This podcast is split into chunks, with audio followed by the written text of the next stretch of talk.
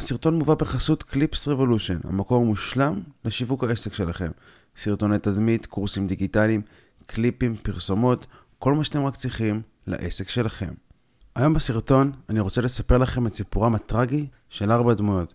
שונות לחלוטין אחת מהשנייה, אבל עם מכנה משותף אחד שהוא הרסני למדי. הדחף לחיות את החיים בצורה מלאכותית, לחיות באשליות, בהרגשה של לחיות את החיים דרך עיניים לא אותנטיות. זהו הסיפור של רקביאם לחלום. הוא תחת הכותרת של התמכרות לסמים, כי בזה אכן עוסק הסרט. אבל בראייה רחבה יותר, ניתן לראות שאת הדמויות בסרט מלווה ההתמכרות והחשק לחיים מזויפים עוד הרבה לפני הסוף המר של ארבעתם. אנחנו פוגשים אותם בשלבי הגסיסה לחיים שלהם, ומזה נובע שם הסרט. רקביאם משמעותו מילות השכבה לאדם שנפטר. ואכן אנחנו פוגשים את הדמויות במילות ההשכבה שלהם, אבל לא במוות הפיזי, אלא במוות הפנימי. אנחנו צופים ברקביאם לחלום שלהם. על ארבע דמויות הסרט מתמקד, הארי גולדפרב, טיריון חברו הטוב, מריון, זוגתו של הארי, ושרה, אמו האלמנה של הארי. הארי הוא גיבור הסיפור. למרות שכולם עוברים מסע קשה, הארי הוא המחנה המשותף בין כולם. וכגיבור הסרט, רצונו של הארי הכי לא ברור מבין כל הארבעה. רצונו יותר עמוק ומוסווה תחת שרשרת של הדחקות ופחדים, שאם מזיזים אותם הצידה, אפשר לראות שהארי בסך הכל רוצה אהבה. הוא רוצה שאימא שלו תאהב אותו, שמריון, חברה שלו, תאהב אותו, והוא יעשה הכל למען הדבר הזה. בעצם הרצון של הארי הוא תוצר לוואי לרצונותיו של אימא שלו. היא רוצה להצליח בענק ושכל העולם יכיר בה. רצון זה השפיע על הארי והשליך עליו את הרצון שלו לאהבה זוגית כה חזקה. אפילו מבלי שידועה לנו ההיסטוריה של הארי ושרה, ניתן להסיק שאובר אהבה לא היה הסטייל של שרה בחינוך של הארי. בסיום הסרט, לאחר כל השתלשלות האירועים, הארי מאבד את רצונו בצורה הפיזית והרוחנית. כעת הוא עבריין מורשע, שיהיה בבית הכלא, בת הזוג שלו כבר לא תחזור, כך גם אמו, שכעת היא בבית משוגעים. אירוני בצורה מסוימת, ששתי הדמויות הנשיות שהכי קרובות להארי עוברות שינוי גדול מדי שלא ניתן לחזור ממנו. גם במישור הפיזי, הארי מאבד את היד שלו. כעת הוא אינו יכול להזריק לבד. אותה הפעולה שגרמה לו לחלום את החיים שלו במשך כל הסרט. הדבר היחיד שעזר לו לשרוד בחיים זה הסמים, וכעת הוא לבד. בלי הסמים ובלי אנשים. והוא יצטרך להתמודד עם קשיי החיים במלוא הכוח שנשאר לו. יש משמעות נוספת להורדת היד. היא חוסר היכולת לחבק כמו שצריך. כעת, רצונו האמיתי של הארי, שהוא האהבה, לא יצא לפועל בצורה שלמה לעולם. פעולת החיבוק לא תהיה אותו הדבר בלי אחת מהידיים שלו. הוא נותר מצולק, שבור ובעל פגם, גם מבפנים וגם מבחוץ. דמויות המשנה בסיפור עוברות תהליך דומה לזה של הארי. כולם בעלי רצונות, חלומות ושאיפות, אבל כולם מעדיפים להמשיך לחלום מאשר להתמודד עם החיים. רצונו של כל אחד מהדמויות שונה, אבל עם סוף דומה. התנפצות הרצון לרסיסים ושברון לב עמוק.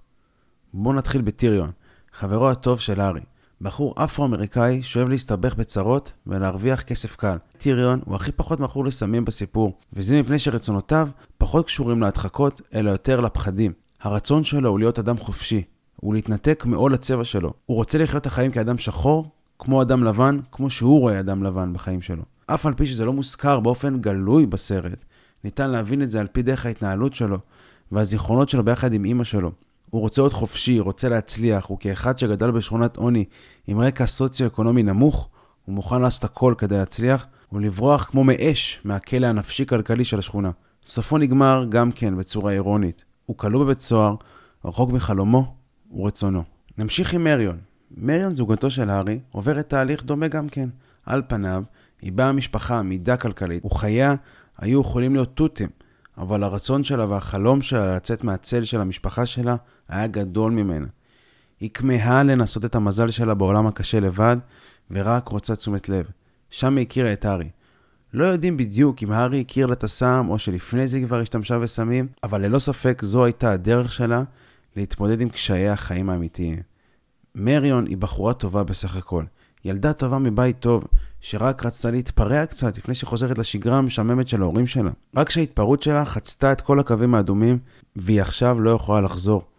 כל הגבולות שלה נפרצו, והיא עכשיו לא רק מוכרת את החלום שלה, אלא גם מוכרת את הגוף שלה. וזה הרגע הכי קשה בשבילה, ואולי בכל הסרט הזה. מאדם שלא היה חסר לו כלום, היא הגיעה למצב הקשה ביותר. למכור את האינטימיות שלך תמורת כמה שקלים בודדים. כמו כולם, היא סיימה בצורה אירונית, רחוקה מהרצון שלה. מלהיות תלויה בהורים שלה, היא עברה להיות תלויה בכסף של אנשים זרים, ולספק אותם מינית.